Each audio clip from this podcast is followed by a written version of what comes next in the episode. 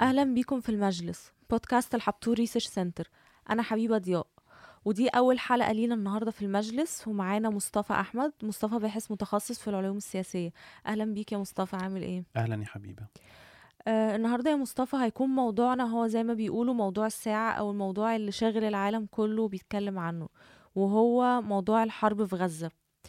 طبعا اهتمام العالم ده يكون راجع لكذا سبب يعني من أهمهم هي وحشية الهجوم على غزة آه وكمان فكرة الانقسام العالمي. يعني مصطفى لو أنت موافق معايا في الرأي في في الحتة دي بالذات إن يمكن دي أول مرة نشوف احتجاجات واسعة كده في شوارع أوروبا وأمريكا بتطالب وقف الاعتداءات على غزة وكمان بتطالب حكومتها إن هي تتدخل. كمان مش يعني مش بس في الشارع إحنا بدأنا نشوف احتجاجات من مسؤولين نفسهم على شكل استقالات زي ما حصل في أمريكا أو جوه البرلمانات الأوروبية أو جوه المفوضية الأوروبية نفسها. فيعني اللي عايزة أقوله لك هنا إنه دي كلها مؤشرات ولو حتى بسيطة بتأكد إن الحرب المرة دي مختلفة وتداعياتها مش هتكون بس واقفة جوه غزة أو حتى جوه إسرائيل. عشان كده يا مصطفى أنا عايزة أسألك تفتكر ليه إسرائيل فشلت إن هي تتنبأ بالهجوم ده؟ وليه حتى لما الهجوم حصل معرفتش توقفه؟ أتفق معاك يا حبيبة إن المرة دي الهجوم مختلف و... وده طبعا اللي خلانا نشوف أو نبص للموضوع بزاوية ورؤية تانية إزاي إن إسرائيل بقوتها العسكرية وقوتها الاستخباراتية فشلت في إدارة ال- الصراع أو التنبؤ بيه. وده يرجع لسبب رئيسي إن في فشل في آه، القدرة الاستخباراتية الإسرائيلية على التنبؤ أو الإنذار المبكر لل للقادة أو للساسة الإسرائيليين بما يدور في قطاع غزة. وتم آه، نوع من أنواع آه، الاستهوان بالقدرات العسكرية أو القدرات اللي بتمتلكها حماس في القطاع. وبالتالي ده كان واضح جدا خلال آه، التقارير الاستخباراتية اللي كانت قبل الهجوم بأسابيع قليلة وإن بعض القادة بدأوا يتداولوا عن حماس إن هو كخطر والبعض الآخر كان مؤيد إن هي مسالمة ومش القطاع مش هيصدر منه أي تهديد. القدرة بتاعت إسرائيل على الرد يعني هي بتمتلك أو بتفتخر إن الجيش بتاعها متقدم تكنولوجيا أو الأول تكنولوجيا من خلال منظومة آه، الإنذار اللي بتبقى موجودة أو آه، تأمين الحدود اللي موجودة ما بين إسرائيل وما بين القطاع آه، وبالتالي هنا بيرجعنا إن مهما كان تقدم التكنولوجي موجود ولكن تظل الحاجات البدائية اللي موجودة سواء كان في التخطيط اللي قاموا حماس أو عملته الفصائل الفلسطينية قبل شن الهجوم من الواضح إن هو تخطيط ما كانش مستخدم تكنولوجيا كبيرة جدا فبالتالي إسرائيل واستخباراتها الكبيرة ما قدرتش ترصده. وإن دل إن التكنولوجيا مهما عليت أو مهما كانت قدرتها فائقة فهي لن تستطيع إن هي تقف قدام آه، أو ستكون عاجزة آه، في الوقوف أمام آه، تخطيطات بدائية آه، أو لجماعات مسلحة مش لجيوش موجوده وبالتالي إسرائيل هي متميزة في ال- الحروب ما بين الدول ولكن. على نطاق الجماعات المسلحة أو على نطاق الميليشيات اللي موجودة فما أعتقدش إن هم أجهزتهم قادرة إن هي تستنبط آه، أي هجوم منهم بس على الرغم إن هم ما قدروش يردوا في ساعتها بس ردهم كان آم، يعني كان كان همجي بزيادة أو يعني في وحشية أكتر من كل مرة تفتكر ده ليه؟ آه، إسرائيل هي دولة قائمة على ترسيخ فكرة التضحية أو الفيكتمايزيشن زي ما بيقولوا هم. شايفين دايما وبيصوروا للمجتمع الدولي إن هم ضحية آه، من آه، دول كتيرة وإن وجودهم هنا في وسط الدول العربية أو الوطن العربي. بيخلوهم عرضة أكتر للخطر وبالتالي ادت آه، الرواية الإسرائيلية بترسيخها فكرة إن هي آه، ضحية ادت المجتمع الدولي آه، الفرصة إن هو يدي الضوء الأخضر لإسرائيل إن هي تتعامل بما يسمى بحق الدفاع عن النفس.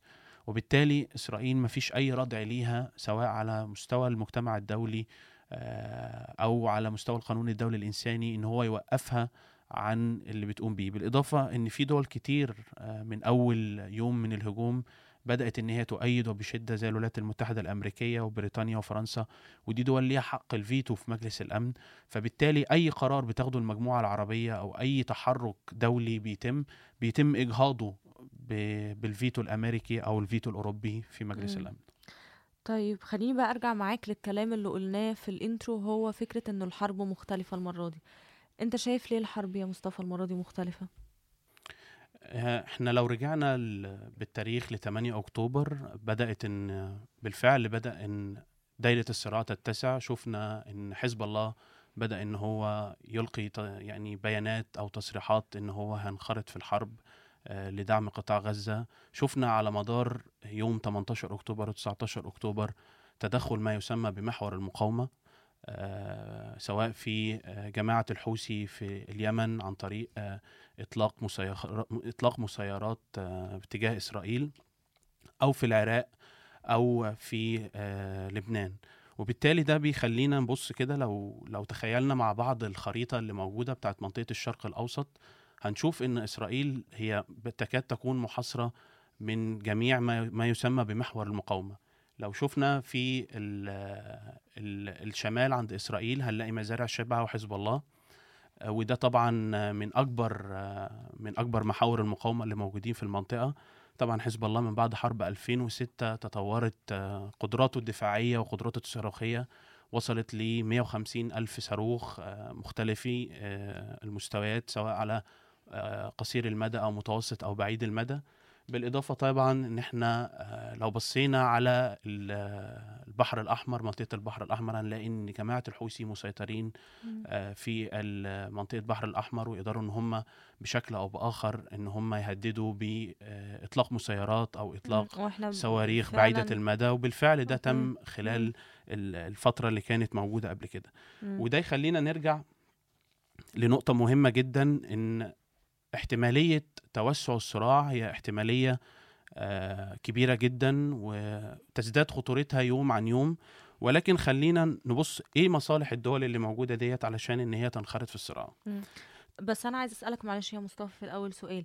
هل اللي هيتدخل هنا هتبقى دول بعينها ولا هتبقى حرب بالوكالة اللي هم يعني نون ستيت اكترز هيتدخلوا لكن ما فيش دولة هتدخل بقواتها الخاصة بقوات بشكل مباشر إحنا يعني خلينا خلينا إن إحنا بنتكلم دلوقتي على نطاق ال non-state actors بس في دول بالفعل هي بتحرك المشهد من الخارج أو من الخلف من خلف الأسوار زي إيران مثلا فممكن مم. يبقى التدخل بتاعها تدخل غير مباشر من خلال مم. ايعاز وكلائها أو محور المقاومة في المنطقة.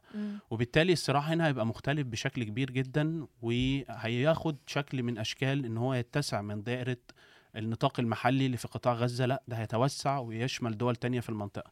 وبالتالي ده هيسبب تهديدات مش لدول المواجهة بس سواء كانت لبنان وهي تعاني طبعا من أزمات اقتصادية مم. عاصفة ونظام سياسي آه، يعني نظام سياسي لا يستطيع اللي هو السيطرة على مجريات الأمور وسيطرة حزب الله الكبيرة اللي موجودة. طبعا بالإضافة للعراق والعراق طبعا ليها حدود مع دولة زي الأردن فبالتالي الفصائل الشيعية أو الميليشيات الشيعية اللي موجودة في العراق ستشكل تهديد بشكل أو بآخر على الحدود الأردنية. طبعا شفنا إن الحدود مع مصر آه، طبعا تم استهداف بعض المناطق بالصواريخ الخاطئة اللي أطلقت واستهداف الطابه ونويبع فبالتالي هتجرجر آه، أو هيتم استدراج دول زي مصر والأردن في الصراع بالإضافة للدوائر الثانية إيران بشكل أو بآخر لن تتدخل إلا إذا تم استهداف أراضيها بشكل مباشر أو تم استهداف وكيلها الرئيسي أو الإقليمي في المنطقة وهو حزب الله. إيران أنفقت مليارات الدولارات على تجهيز الميليشيات الشيعية في المنطقة إن هي تكون الذراع ليها في محور كمحور المقاومة في مواجهة إسرائيل وأمريكا اللي هم شايفينهم دول ال- ال- الأعداء يعني. وبالتالي إن الحرب هنا لو دخل فيها وده لا يأمله طبعا حزب الله وبالتالي إحنا لغاية دلوقتي شايفين إن في مناوشات على الحدود ولكن لم يتم اجتياح بشكل مباشر من قبل إسرائيل للبنان ولكن بشكل أو بآخر آه، سيناريو الحرب الإقليمية هو سيناريو وارد جدا في ظل التطورات والأحداث اللي. بتحصل في الفترة دي.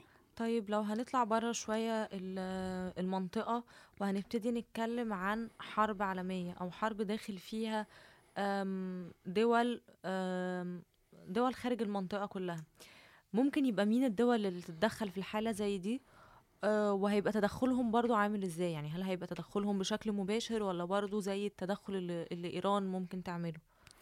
إحنا شفنا من أول اللحظة الأولى إن دول أعلنت بشكل صريح وواضح دعمها الكامل لإسرائيل زي الولايات المتحدة الأمريكية سواء من خلال آه، المعونات العسكرية الكبيرة اللي أرسلتها أو من خلال إرسال أكبر حاملتي طائرات في جنوب آه، المتوسط.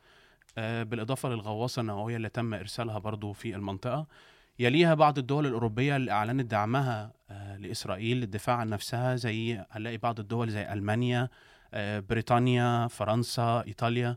بعض الدول ديت أعلنت بشكل صريح وواضح دعمها لإسرائيل في الدفاع عن نفسها. ده طبعا هيخلينا نشكل محور مواجه لمحور الدول اللي بتقودها الولايات المتحدة وبعض الدول الأوروبية. هنلاقي إن في المحور المواجه هنلاقي طبعا الصين بشكل رئيسي آه، روسيا آه، إيران آه، بحلفائها اللي موجودين محور المقاومة وطبعا يليهم الفصائل الفلسطينية اللي موجودين. ف أنا أنا كنت حابة أسألك هنا معلش يا مصطفى سؤال آه عن روسيا بالذات. يعني أنت اتكلمت على إن روسيا ممكن تبقى من من الفصائل المتدخلة في في الحرب لو كانت حرب عالمية. بس هل انت شايف ان روسيا دلوقتي مستعدة؟ هي روسيا يعني فعلا بتحارب في أوكرانيا. فهل انت شايف ان روسيا مستعدة وقادرة ان هي تدخل في حرب تانية في منطقة تانية من العالم ولا مش قادرة؟ خلينا نتفق بشكل رئيسي إن تدخل الدول, الكبرى ديت مش هيبقى تدخل بشكل مباشر. يعني مم. مش هنشوف الصبح إن روسيا هتبعت قطع عسكرية بحرية أو هتبعت جنود آه، للمنطقة. ولكن التدخل هيبقى بشكل غير مباشر طبعا من قبل 7 أكتوبر والعلاقات الروسية الإيرانية في تنامي كبير وفي تصاعد وده ظهر طبعا في الحرب الروسية الأوكرانية إزاي دعمت إيران آه، روسيا في الحرب من خلال إمدادها بالمسيرات أو ما إلى ذلك.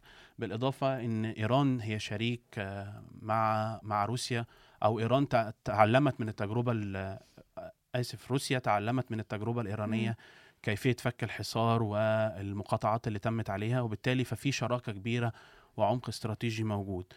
ولكن لو رجعنا وبصينا ال- بالفعل الحرب في الشرق الأوسط هي على نطاق آه، على نطاق واسع. هي ستمثل استفادة لروسيا طبعا. لأنها تصرف أنظار أوروبا والولايات المتحدة عن ما يدور في الميدان أو المعركه في. أوكرانيا وده بالفعل مم. حصل من خلال بعض المناقشات في الكونجرس وبعض المعونات اللي تمت لأن. طبعا آه، إسرائيل هي الحليف ال- الرئيسي للولايات المتحدة الأمريكية وواجب على الساسه الأمريكان أو على آه، الإدارات الأمريكية المتعاقبة إن هي بتفرض حالة من حالات آه، النوعية على إسرائيل وبتديها نوع من أنواع التميز عن جميع حلفائها اللي موجودين وبالتالي هيبقى مصلحة كبيرة لروسيا ولكن في على النقيض إذا طبعا إن آه، دخلت آه، أو اشتعلت المنطقة بحرب إقليمية فأكيد ستنال من آه، المصالح الروسية اللي موجودة مم. روسيا موجودة بشكل رئيسي في سوريا من 2011 من بعد الثورة السورية اللي موجودة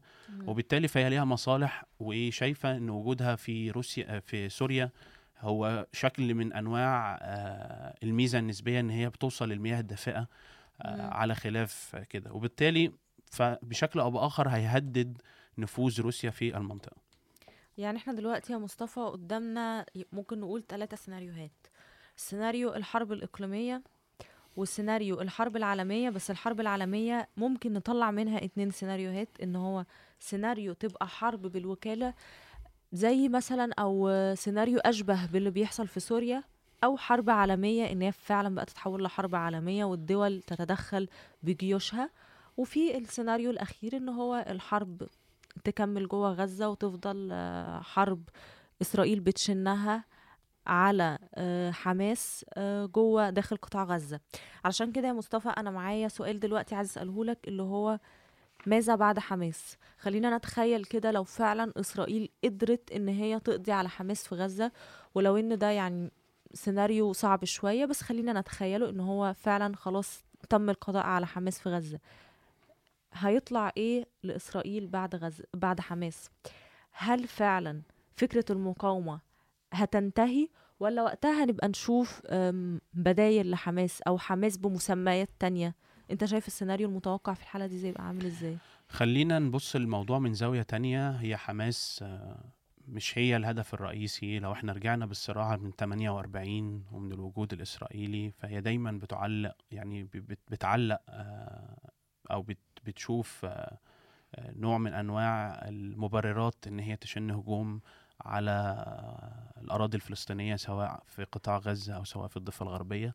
وبالتالي إن صح التعبير فالسؤال مش ماذا ما بعد حماس وإنما آه، ماذا بعد الانتهاكات الإسرائيلية المتكررة وماذا عن المجتمع الدولي ونظرته للانتهاكات الدولية. قصة إن حماس آه، يتم هزيمتها هت- هتخلق مقاومة جديدة من كبد حماس ومن الفصائل اللي موجودة وبالتالي ده سيناريو ما أعتقدش إن هو ينتهي حتى لو كانت سياسة الأرض المحروقة اللي بتتبعها إسرائيل هو اللي هيتم. وإنما إن صح التعبير إن إحنا نشوف آه، إمتى المجتمع الدولي هيقف على الانتهاكات الإسرائيلية اللي موجودة. وإمتى إسرائيل هتبقى تحت القانون وليست فوق القانون وبالتالي ده بيخلينا إن إحنا نبص للموضوع بزاوية تانية لأن الانتهاكات الفلسطينيه الانتهاكات الإسرائيلية للأراضي الفلسطينية سواء كانت في الضفة أو في قطاع غزة لن تنتهي بمجرد انتهاء حماس وبالتالي ما أعتقدش إن حماس هي آه، بشكل رئيسي هي. المعضلة والأزمة وإنما الأزمة هي في السلوك الإسرائيلي في التعامل بوحشية وتنافي تمام للمجتمع الدولي وللقانون الدولي الإنساني. آم، ده كان آخر سؤال معايا النهاردة يا مصطفى ليك. آه، وشكرا جدا. آه، وشكرا لكل اللي سمع الحلقة ال- الحلقة الأولى من المجلس وإن شاء الله حلقات تانية. استنونا.